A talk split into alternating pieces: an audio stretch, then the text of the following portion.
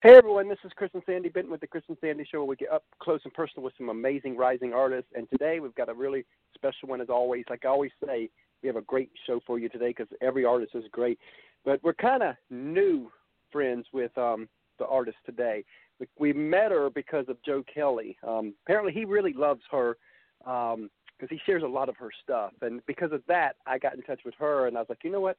I really like what I'm seeing, so we wanted her to come on the show, in which she already done a really great um, live takeover on our Facebook page, which was really cool. But um, her name is Mira Goto, and we're definitely excited to have her on. Mira, are you here? Hey, yeah, thanks so much for having me today. We're we're definitely proud to have you on the show. And Sandy, are you here? I forgot to ask that earlier. yes, yes, I'm here. Hi, Sandy. Yeah. Hi. Yeah, because it's supposed to be the Chris and Sandy show, not the Chris show. But sometimes it becomes the Chris show because we have a one-year-old too. So. yeah. Oh. She's uh, taking a nap right now, though, so so we're good. yeah, when we do one show a day, it can, you know, we can work around it where she takes a nap. But when we do two shows a day, then it got to work around her a little bit, and so sometimes yeah, it's a little me. more challenging. So as we get started, tell us a little bit, bit about who you are, where you're from, and a brief overview of you. Okay, well, um, yeah, my name's Mira Goto. I'm from California. I was born and raised in, in California, and I, um, I guess, growing up, I was always really gravitating towards those um, acoustic versions of songs that were really lyrically driven, and that was just really what I wanted to do. I mean, I picked up a guitar as a teenager and never set it down since. and um so I started realizing that the lyrically driven stuff was was more I could find more of it in country music.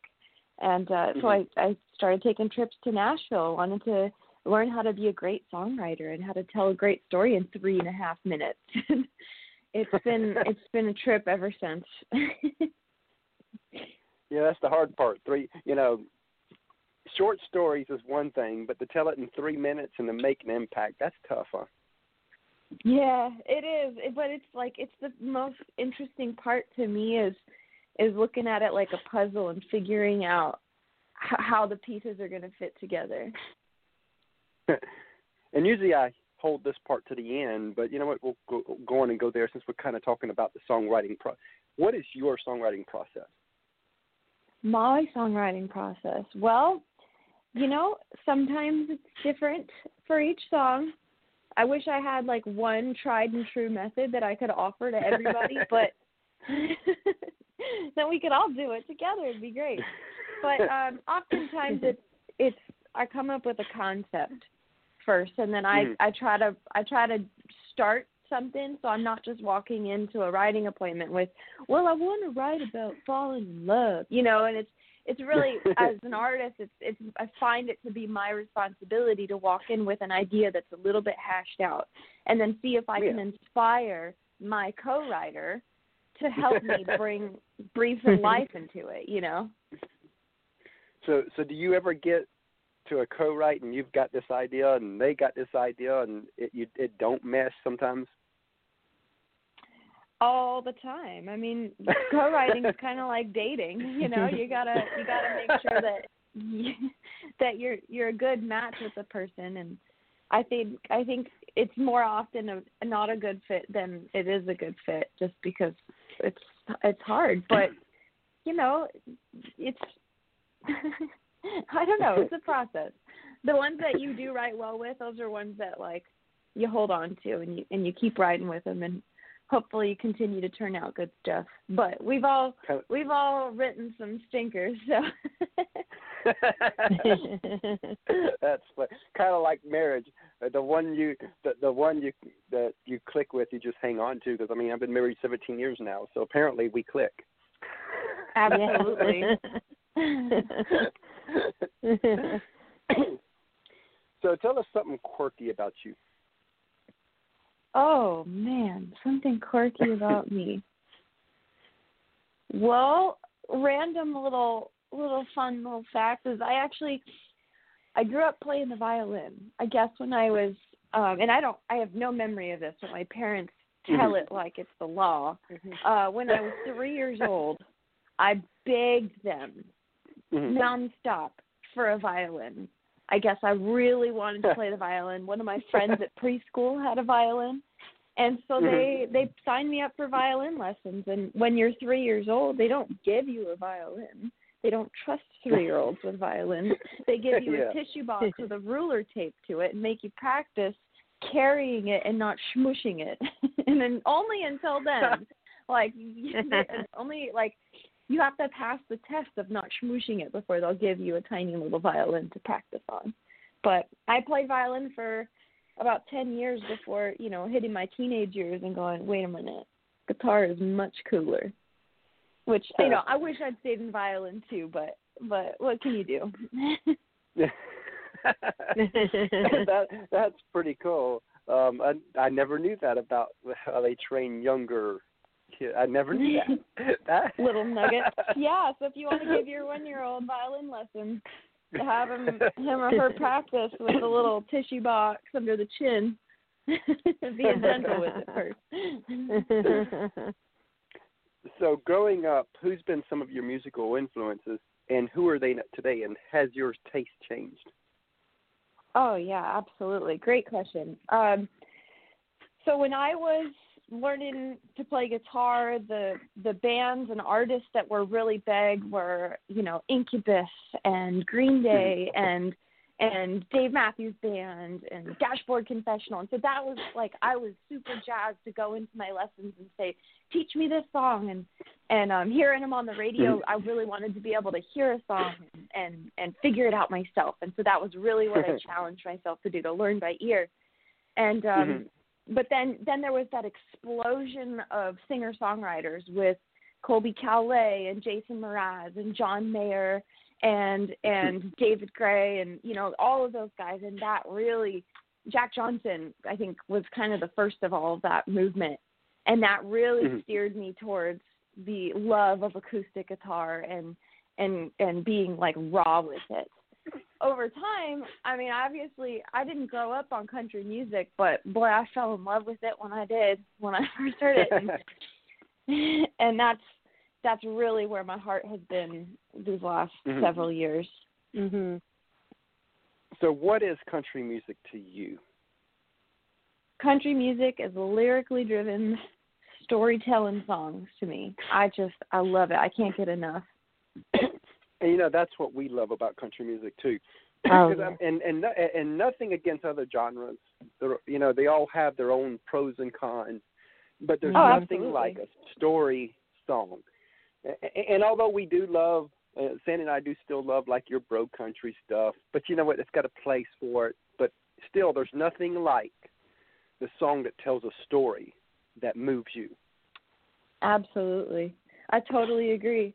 I t- if you can make somebody feel something significant in like a deep way Mhm. in three and a half minutes, I mean, I've done my job as a songwriter, you know? and a lot of songs do that. I'm an emotional guy anyway, but a lot of songs really do that to me. And the funny part of this whole thing, I really was never supposed to be doing this with my life.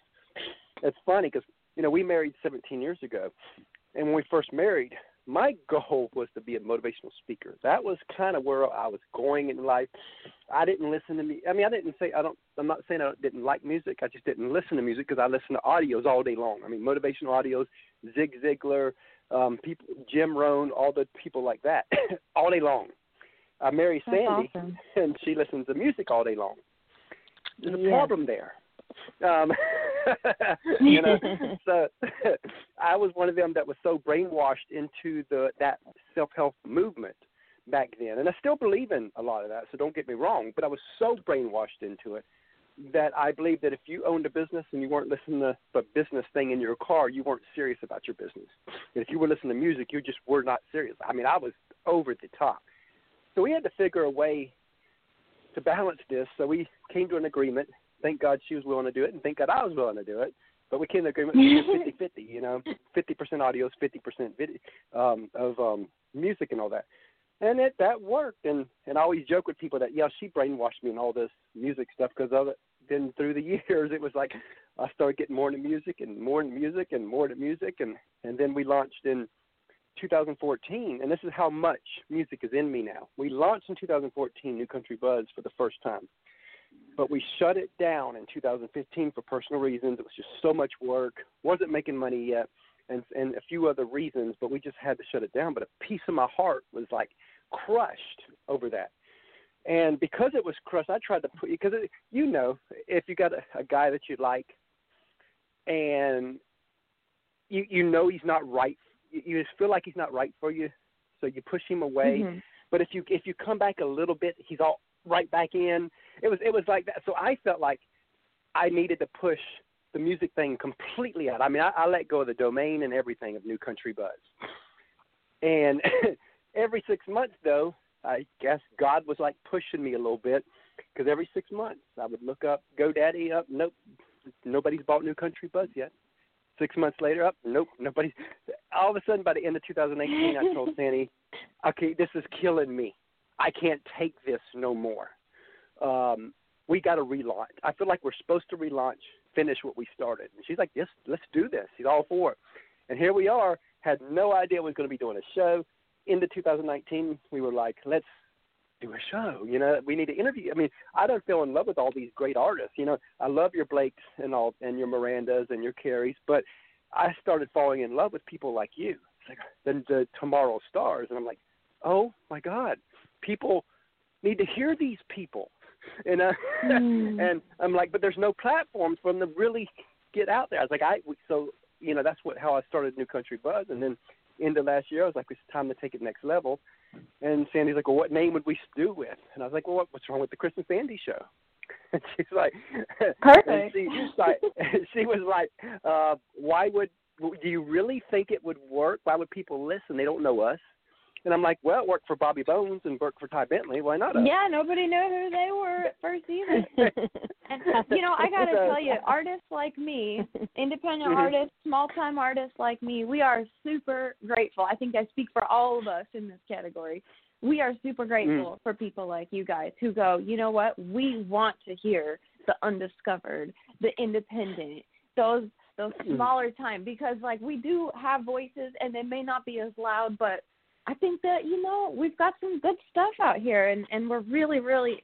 I'm just so grateful to have platforms like the Chris and Sandy Show and New Country Buzz to be able to share my songs and my voice, and I just appreciate it so much. Well, we definitely appreciate that y'all not giving up because that's something that I've learned Yes, through the years. Because this has really been a, and I've been on the other side of the not of the giving up. Because like I said, we gave up this whole music thing for Mhm. three years, and so I've got artist friends that's I'm and they're struggling. I'm telling them you don't want you don't want to quit. If this is really in you, you don't want to quit. I've been there. Yeah. I know what it It'll come feels back like. to you. So as- as you look at um, some of the stuff you've done through the years um, of your career so far, what are some moments where you're like, "Wow, I got to do that"? Oh, okay. That's a really good question. So there was a song that I put out about a year and a half ago called Next Life. And Mhm. let's start this story. Let's see, I must have been in high school. And there's a radio station out here in the Bay Area, California, called KFOG. And they put out um every Sunday morning they have what's called acoustic sunrise. They'll do like acoustic versions of your favorite songs that they hear. It's adult contemporary station. And so every Mhm. at the end of the year they put out a CD with their favorite like acoustic sunrise songs and I I would get the CD every year. And you know, Mhm. part of my love for acoustic raw music, right? And um one of the songs on there was The Wanderer by an artist named Marc Broussard from Louisiana. Mhm. I've been a fan of Marc Mhm. since then. Now, fast forward to like two years ago, I have a production deal with um with a guy in LA and we I had sent him this song Next Life and I said, Do you want to Mhm. put this one out? It's a duet. Is there anybody you can think of? And he goes he goes, Well, I could call my friend Marc Broussard, see if he'll sing on it. and I just about pooped my pants. I'm like, yeah, I think that's kind of a dream come true. So we put the song out. Oh, we wow. never met. We recorded it remotely from each Mhm. other. And then the song did so well that um we decided to do a video together. So I got to fly Mhm. out to Louisiana and we recorded a live performance video of that song together and I tell you the first time we we did the first take when he opened his mouth and started singing my jaw hit Mhm. the floor this guy is amazing and it's it was just even better than i could have i could have ever imagined so that was i think my most like oh my gosh what i get myself into who like total imposter syndrome what am i doing here that is really cool. Um, any other stories kind of stick out? Um, you know, there was there was another moment where I kind of had like you know a little out of body experience. Um, Uh-huh. I'm a member of West Coast Songwriters, a little songwriters organization up and down the West Coast, and they have branches, um, you know, or chapters rather, up in Mhm. like cities up and down the coast. And uh, so I, I, at each chapter, they have competitions every month, and if you win for the month, you go back to that same location and you compete at the end of the year against all the other winners of all the other months. So I Mhm. started going to those competitions. There's a few that are drivable from where I am based out of in California, and um, and I just really wanted to kind of see how my songs were stacking up. And you know, my husband told me, if you're going to do this for a career, you need to be the best one in the room every single time. Like, oh boy, Mhm. thanks, hun, for the pep talk. I'm like not winning any of these, right? and then I started winning some of them. And then I started winning. I, I as soon as I started going to Nashville wow. more and, and learning how to write better and, and writing with better Mhm. people and, and picking up more tools for my toolbox, my songwriting toolbox, my songs were getting better and people were listening. And I started winning some of those competitions. And then I won the the like chap my chapter at the end of the year. So they sent me to the grand finals, which is the and the year winner for each chapter goes and competes against each wow. other. And then I won that one and that was that was kind of like a, I was so nervous on stage though because you have to perform the dang thing, and I just I played the song way too fast, which is what I do when I get nervous. Is I just I just plow through it. But um yeah, that was the moment that I I just remember, and I was live streaming that. We were just talking about live streaming, right? I I live streamed the whole process, and they they were with me through the whole thing. So it was That- yeah, it was crazy. you, you- know that made me think about um a time where I was really nervous. I can remember the very first time I spoke on a stage. Very first time. Couple lessons I learned. One is don't change what you're going to say the day of. And two, Yeah. don't have your spur, don't have your first speech in front of 250 to 300 people um oh my gosh. as your first. I did both. And oh I no. it was uh it was about 15 years ago. Uh, it was, and it was a young professionals group, and Mhm. I was only it was o- I only I was given five minutes. It wasn't like it was 20, 30 minutes. It was five minutes. You know, we're talking what could really go wrong in five minutes. That's a I lot get up there. time for a speech. I get up there and I got my notes in my hand. I could not read a thing on Oh, the paper because my hand my hand was shaking. Well, they have a podium. Thought no big deal. I put it there. Well, the prop and, and I'm short, but the podium only came to my tummy, so there was Oh, no way I was going to read it from there. And so I'm sitting there like, what? So I, I I knew I had it memorized anyway, so I decided, okay, I'm just going to go with it. And I open my mouth. Nothing. Nothing comes out. I mean, yeah. App and Sandy was on the front row, like scared. She because she told me later she didn't know what to do. You know, what could she do? Yeah. I'm like trying to get this words out, and, Oh, and yes, I mean, it was like nothing. No, and people see my move, my mouth moving, but nothing was opening. I knew at that moment this was a defining moment in my life. I knew that if I walked off that stage, I'll probably never speak on anything again. Yeah, that's no, a really, no really good perspective. and I knew how no matter how bad it got, I had to finish. And I was hoping that they didn't pull me off because then I wouldn't get to finish. So mm-hmm. about a minute and a half in, and yes, we're talking a minute to a minute and a half in, people had to deal Oh, with this. yeah. And we're talking 300 people. Oh no. I take a deep breath. I take it, and I, I don't know if it was God that gave me something to say, but something put something in my head, and the first thing that came to my head is what I said. So I told everybody, if you get nothing else out of this today, at least you get a good laugh. Everybody laughed. Everybody laughed at that, and I was able to calm down, and I nailed the rest of it. You know what? That is like the unwritten law of stage fright is if you kind of acknowledge it like it's a monster, Mhm. I see you, there Mhm. you are, and you kind of let everybody Yes. in on your little secret, it diffuses Mm. the whole thing. And that has so worked for me so many times on stage before. I love that you said that because that's exactly like the method that I use now that I know. It works. because the, the key is to calm down. You you don't psych yourself up so much, and Yes. whatever it takes to get yourself back grounded, then you again. I it was part of our story that I was. It wasn't like I didn't know my story. Yeah. but but I couldn't get it out. Yeah. and, and you know, It's so hard. now that It's so hard. now that we hit some high points, of course, I guess that wasn't really. A, I guess it was a high point because it was a game changer for me. But now that we hit some high points, I like to flip the script and go the other way because I think that a lot, and this is one reason why we give people 60 and 65 minutes to go on the show, is is you know if you go on a 20 minute interview thing, you don't have time to talk about the low points in life and in music. And I think that's the most important part because that's where people learn. That's where the audience can say, "Wow, you know, I didn't know all that," or that can be where someone who is thinking about getting becoming a making this a career, they can be like, "Ooh, I'm not sure if I can handle that." And I think people need to hear that side of it. so I'm gonna tell a small story to lead us into where I want this to go. We interviewed Allison Steele from Two Still Girls back in 2014 when they were full time with music. And I asked Allison, what advice would you give an up and coming artist?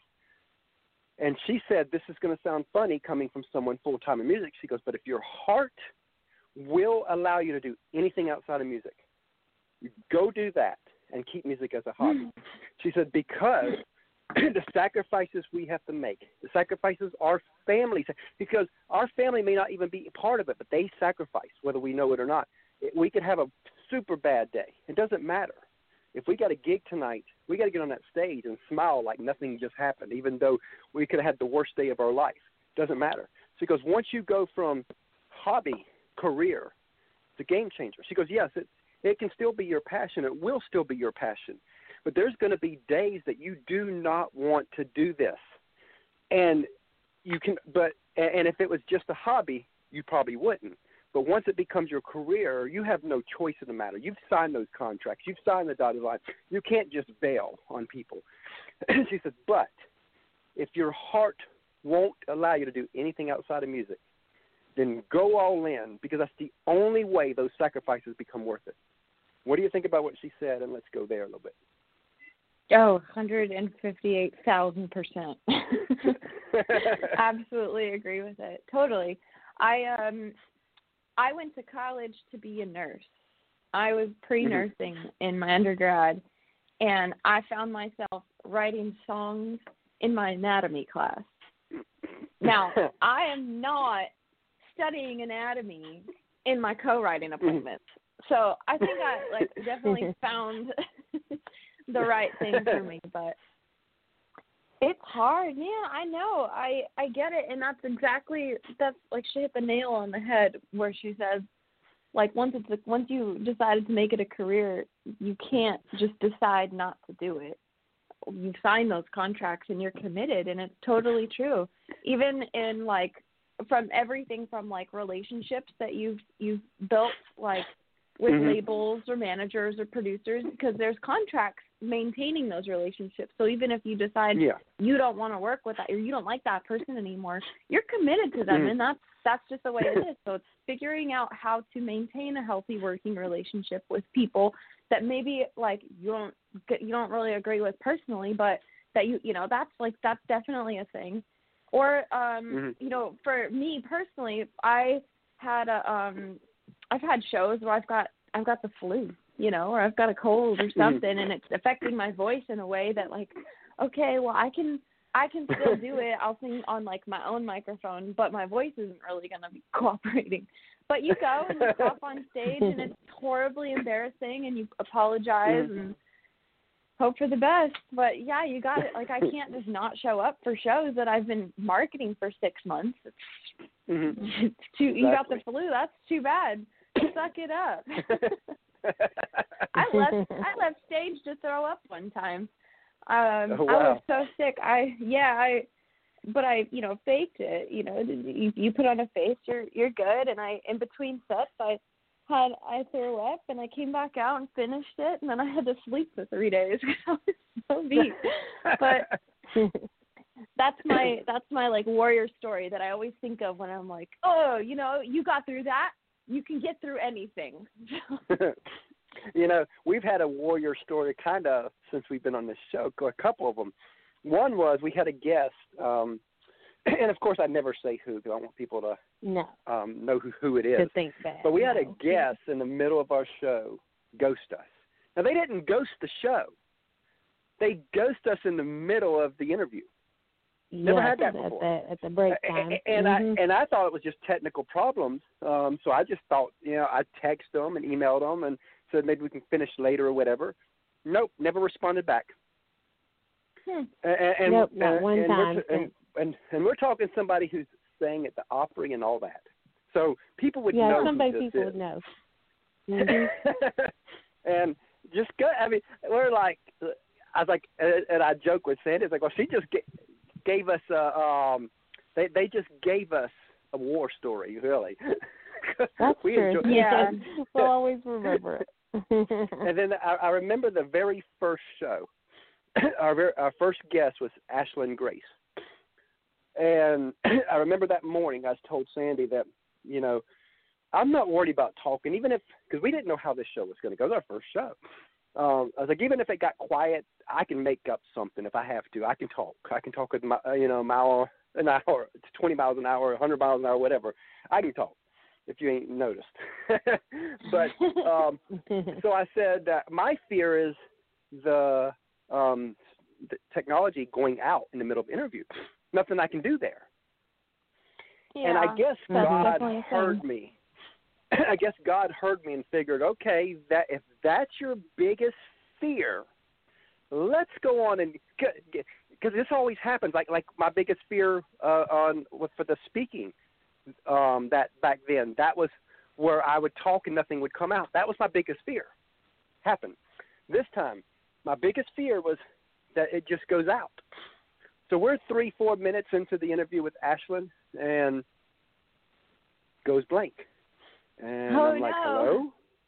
I'm like, hello, Mhm. and and then um Sandy, because we're all on phones like you are. so Sandy comes into the room Mhm. I'm in, and she says, uh, "What's going on?" I, I don't know. And then Ashlyn texts us, "What's going on?" I don't know.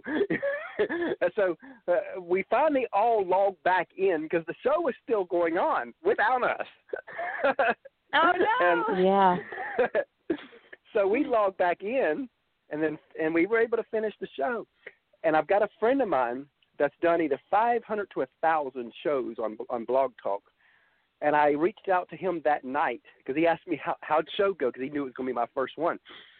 A- And um, his I, and I told him what happened. He says I've never heard that happen ever. I was like, well, it did with me. yeah. Huh. That's kind of the thing with like that I tell people about live shows is like sometimes Mhm. sometimes we mess up and sometimes things go wrong that are beyond our control, but it's always going to be my fault, my responsibility because it's, it's my Mhm. face, right? It's my name.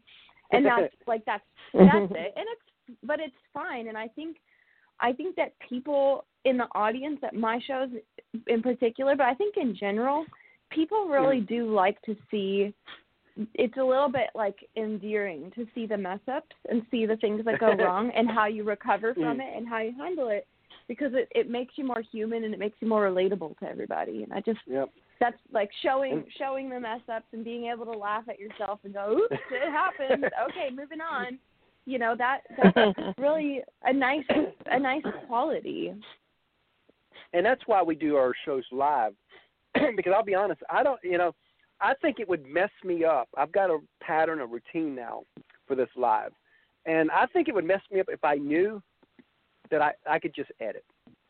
I don't edit. I just, you know, and I tell guests Mhm. what you say is going to be up on up there. And you usually don't have a problem with that. I've had a few people really nervous. I'm like, don't get nervous. Just be yourself. Don't worry about it. You know, if you make a mistake, it's not Yeah. a big deal. It's not a it's not a big deal. You know, That's people right. need to see that anyway sometimes. But just don't be But throwing I- anyone under the bus and you'll be fine yeah, yeah, exactly. Then I might would Mhm. edit that out. You know, I, I you know, I, I can edit. I just don't want if we to need edit. to. Mhm. Yeah. I mean, because like like there's been a few times where, and I always try to tell a guest to show up five minutes beforehand so we can make sure sound is right and all that. There's been a few times where they show up two minutes after time starts. Well, Yikes. guess what I have to do? So they show up. So basically, if there is anybody listening, they hear our little sound check stuff that we go through and the small talk, and then and then I tell Yeah, them I'm gonna, i'll just clip, and I tell them I'll just clip this out at the from the beginning because it's it's easier to clip it out from the beginning than in the middle anyway. so so then I will tell them, okay, let's all be quiet so that I can have a place to clip. And I let it be quiet for about five seconds, and then I start the show just like I normally would. From that point, that way it gives me a place to clip.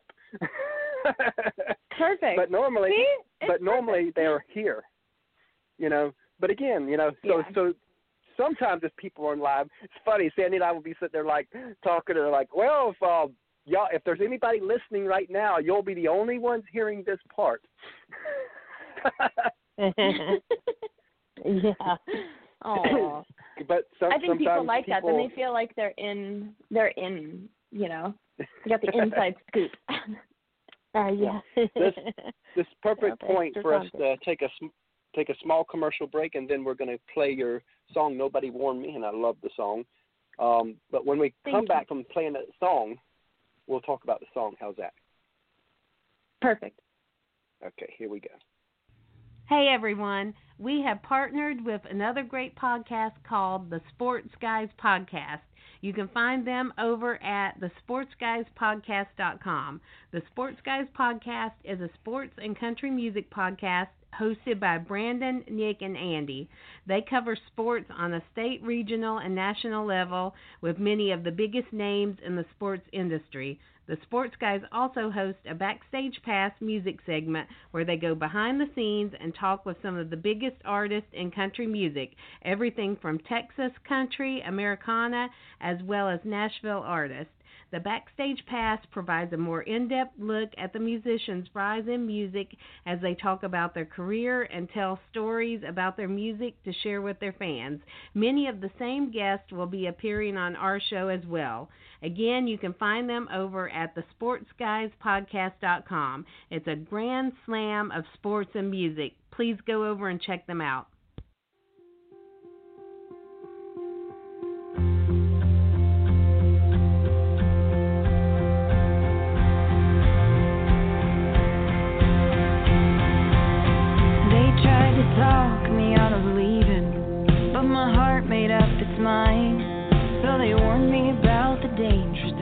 On a three day drive.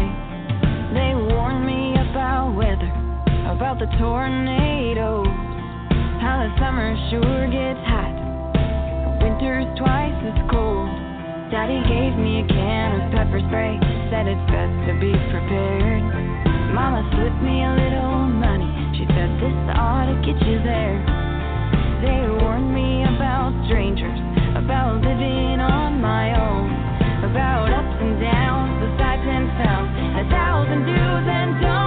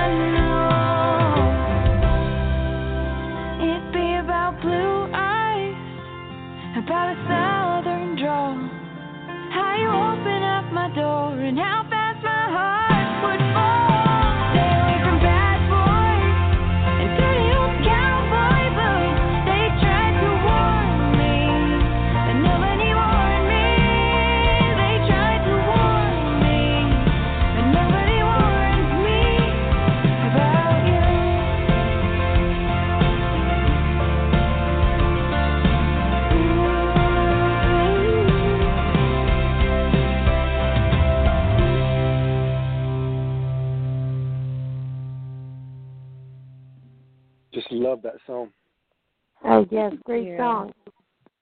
Thanks So so tell much, us the you story guys. behind that.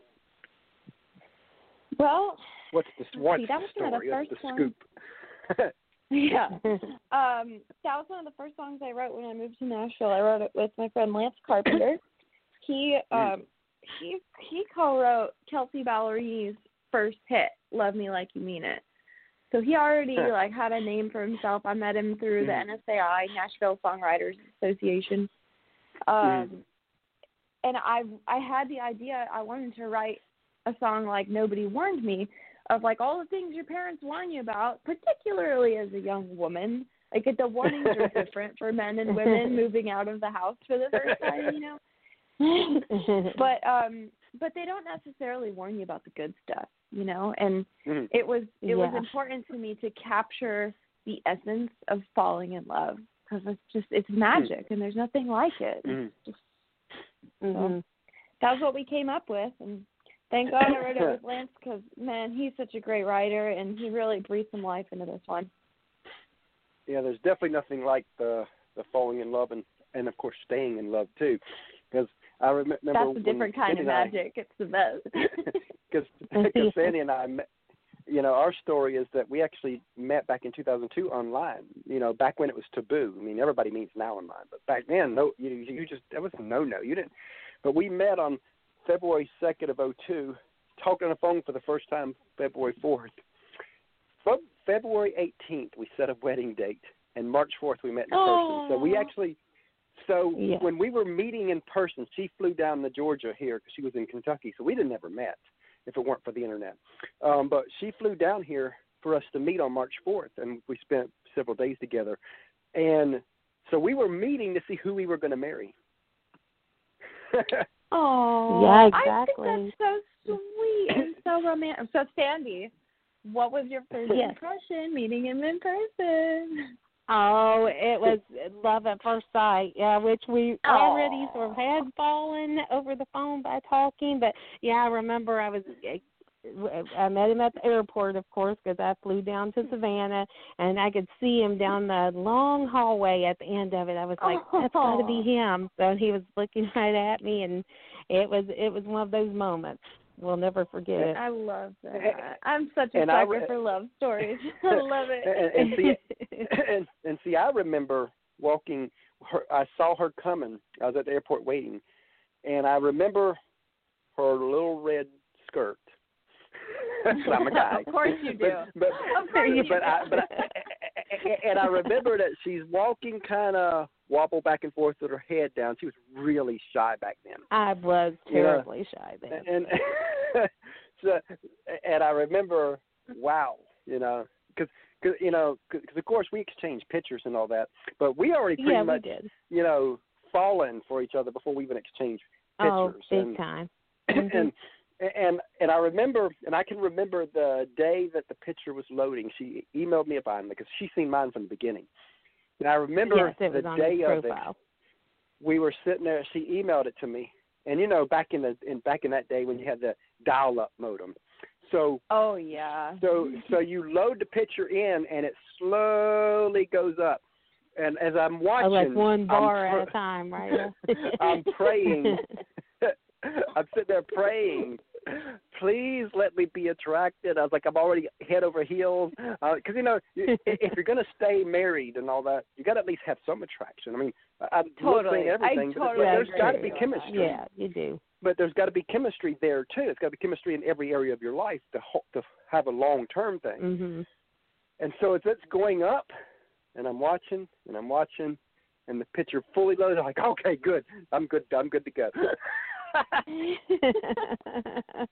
And- those days. Yeah. and but yeah, it was it was a crazy time because you know people I lost friendships over this because they were like, oh, you're you're just crazy. I mean, how can you know? Because we spent less than 20 days face to face because we married October 5th that year of 2006. Mhm. But a lot of her time being on in the Kentucky, phone though, but her in Mhm. Kentucky and me down here in Georgia, there was not a whole lot of um time together. So people really thought we were crazy, and most of those people that thought we were crazy have been divorced and remarried and divorced several times since then. And here we are. Now, granted, we've had our battles. You know, I went through 19 years of addictions. The first five years of our marriage, I was still in the middle of those addictions, and and you know, she never put. You see, God knew when He put us together, it was going to heal me. But because what had happened was, my mom passed away six months after we married, so I didn't know how to act.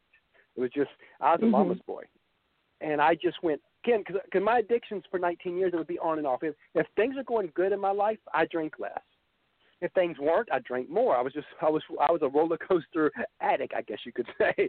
And so Mhm. the first six months I didn't do a whole lot because man, you know, I just got this new woman, we get married, we're just we're enjoying life. And then my mom passed away and I didn't know how to act and and it I, I just went downhill really fast and but she never put me down, she never nagged me, she always uplifted me. She she was my little cheerleader. she's like, Look, you know, we can do this, we can do that, we can you know she was always behind me. And you know, to this day people still tell us that she allowed me to walk over over her those first years. It's like, no, she didn't. She allowed me to experience God's pure love through her. Because if it weren't Mhm. for that type of pure love that she had for me, I we I know we wouldn't be together, and we probably, and I would probably be dead. Sounds like you found yourself a real life angel. Definitely. So I owe her her so Aw. much again, you know. And then of course a lot of this whole, you know, me giving up the whole idea of motivational speaking, I- it really was an easy thing to do because I'm still getting to speak a little bit through this, and I'm getting to let her live her dream in music. Because she was Oh so yes. yes. we've so with the show we've been able to pull both of us together, and you know, and I love that, and um, that we've been able to find a way to combine our passions and still live as one. I love that. That's so Oh, great. yes. That's so fun when when you get to share something like that, like a passion like that with your with your partner. It just makes it so much more enjoyable.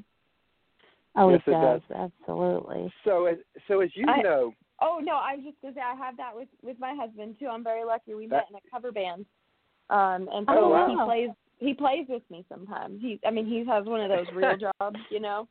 But um, and he'll go out on the road with me when he can, and that that's our That- little that's- crossover, and it's super fun. and, and you Oh, know when you talk about when when you said real job, I got to bring this up, and because I hate this um, term, I, you, you- I see people on Facebook all the time say, "Well, artists just need a real job," and I hate, I, I cringe. I mean, there's so many times I tell people, "Don't tell an artist they need a real job because they got something better, a passion that they're striving for." Um, because a lot of times I think people, I think people lost that passion that they used to have years ago. So they feel like, hey, I'm working this nine to five job. It, it's good enough for me, so it should be good enough for you. And I hate that attitude, you know, because again, we're all different people, and you you just haven't Mhm. given up on yours like other people have. Like and and, and I tell people, please don't steal the passion from people because here's here's the result. I've got friends of mine, and I'm not saying every friend, and I say this on every episode, but I've got friends of mine that say 15 years in their career, 10, 15 years or so, give or take, and they've been doing it for a while. And you sit down with them, and they're, and some of them are miserable. I mean, really miserable. And you're trying to find out why, because you tell them you you got this great lifestyle, you got this you know you got this great family, um, you got this awesome career, and several will stop you and say the career is the problem. Like, what do you, what do you mean the career is the problem? You went to school for this.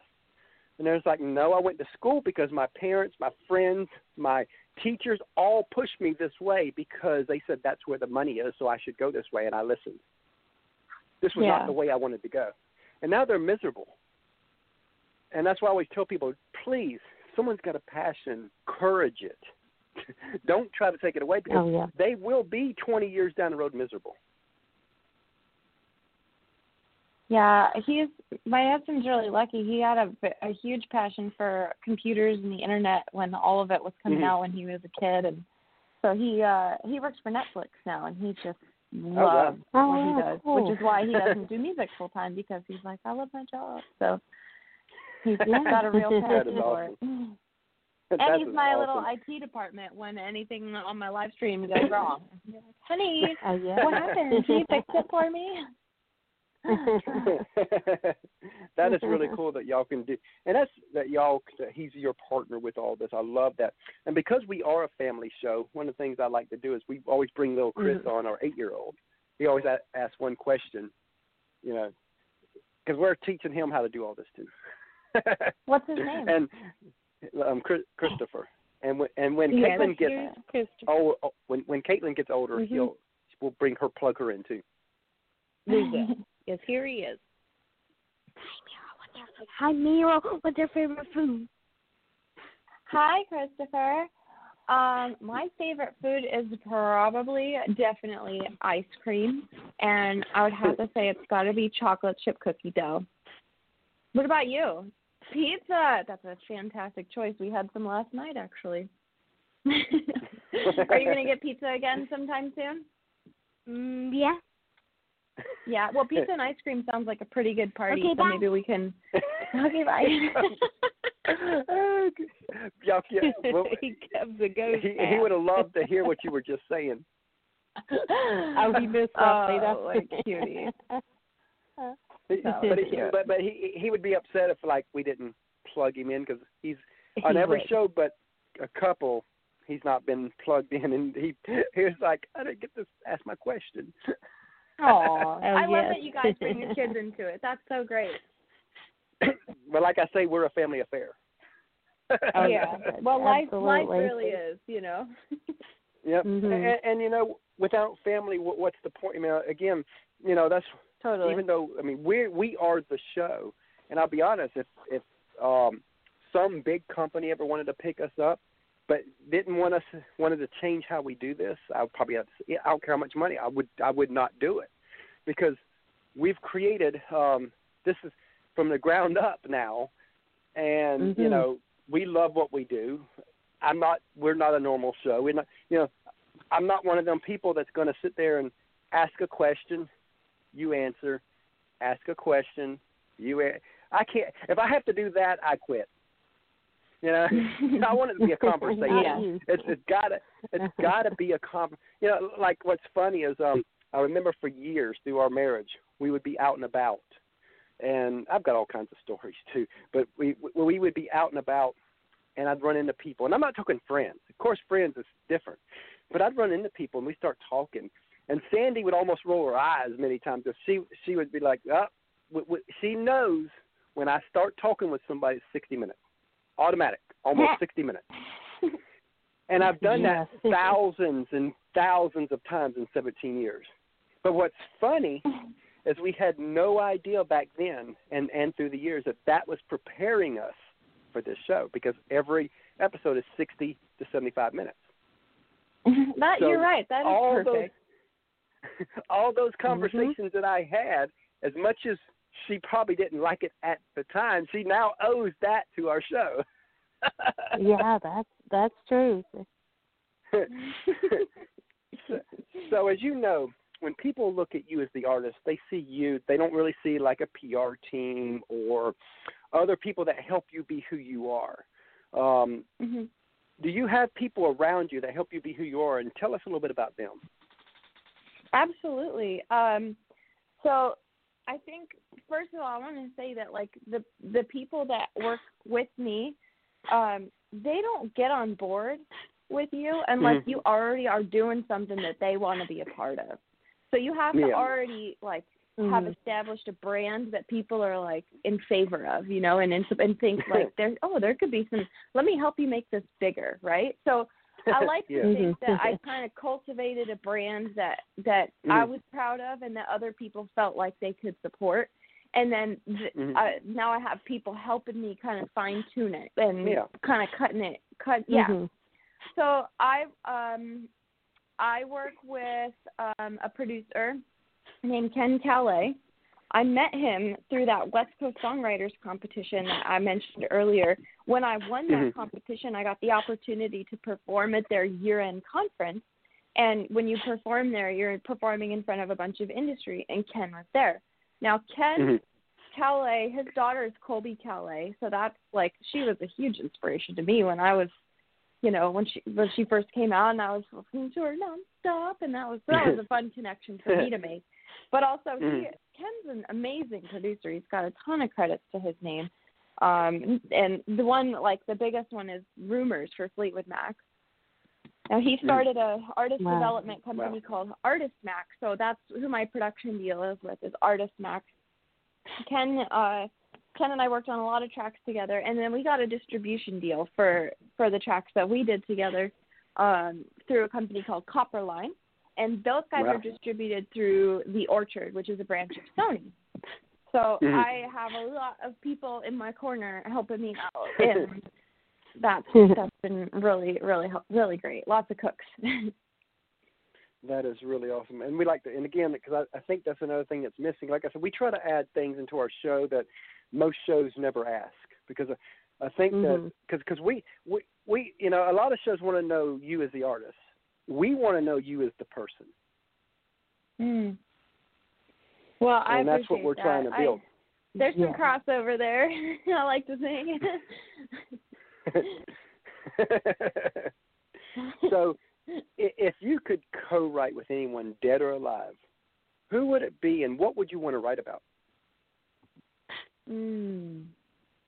Oh man, how much time we got left? I'm gonna have to marinate on this one for like a week. man, I I don't know off the top of my head. I mean, there's so Mhm. many. I don't know that I could pick one. I can I can call one out right now. That Yeah, excites me. I think. I mean, Dolly Parton. That would be that awesome, woman wouldn't it? is a is a firecracker. I just love her and what she represents in country music and and inspiring other other women in country music and she's a hell of a songwriter and I would just even Yep. love to be in the room while she's writing, you know. So, so if you were Mhm. face to face with her right now, what would be your first question to her?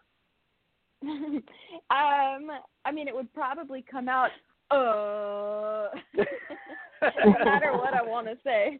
I'd probably be like too my first starstruck. speech. Uh, yeah. Um, My goodness. My first question to her. Do you want to go on tour with me? Just kidding. That's super Ah, there you inappropriate. go. but if you're not promoting yourself, what are you even doing?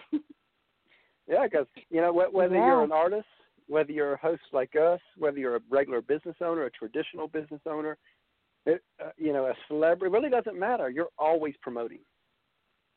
yeah, and you know, it's it's it's hard because there's there's people in this industry that I I look up to as peers, and there's people that I I look up to as like I'm a fan of theirs too, and of course then there's some Mhm. who are both but you you got to be cool when you meet people like that because they are your peers, you know, and you like I want them to respect me. So if I totally fangirl over them, then there's like the respect is out the window and they look at you as a fan and not as a peer. yep. Mhm. That's true. So, what song of yours that you've written it means the most to you, and why? Oh, I can't play favorites with my babies. That's funny. Let's Someone see. said the other day, exact same time, they they were like, "I don't have kids, Yeah. but I feel like these are my kids." Mhm. Yeah. Well, I'm gonna go with the cheesiest answer I can give you is the next Mm. song that I haven't written yet.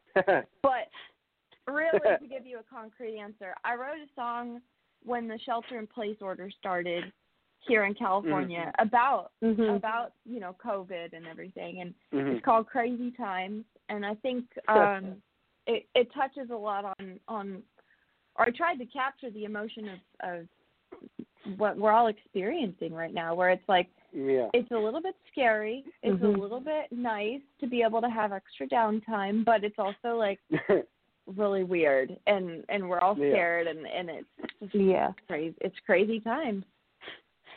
That's really cool. I'm about to ask a question, and I've got a purpose on the way I ask and I'll explain the purpose right after I ask the question. If you had a magic wand, and what you're about to say would 100% come true, where do you want to be in five years? And the reason I'm asking it in this specific way is because this past February made five years that we asked that exact same question to Kelsea Ballerini. In fact, I think Mm. at that time her her first single was like number 28 on the charts. So it was before anybody really knew who she was. And her exact to us on that question back then is what she's living exactly right to this day, right now. It, it, it's just Good amazing to watch what she at what she, what her answer was to what she's living. She she did what she said. So I'd like to, and I always tell that story because I want artists to think, you know, because you know some artists they would normally say, you know, I just want to play.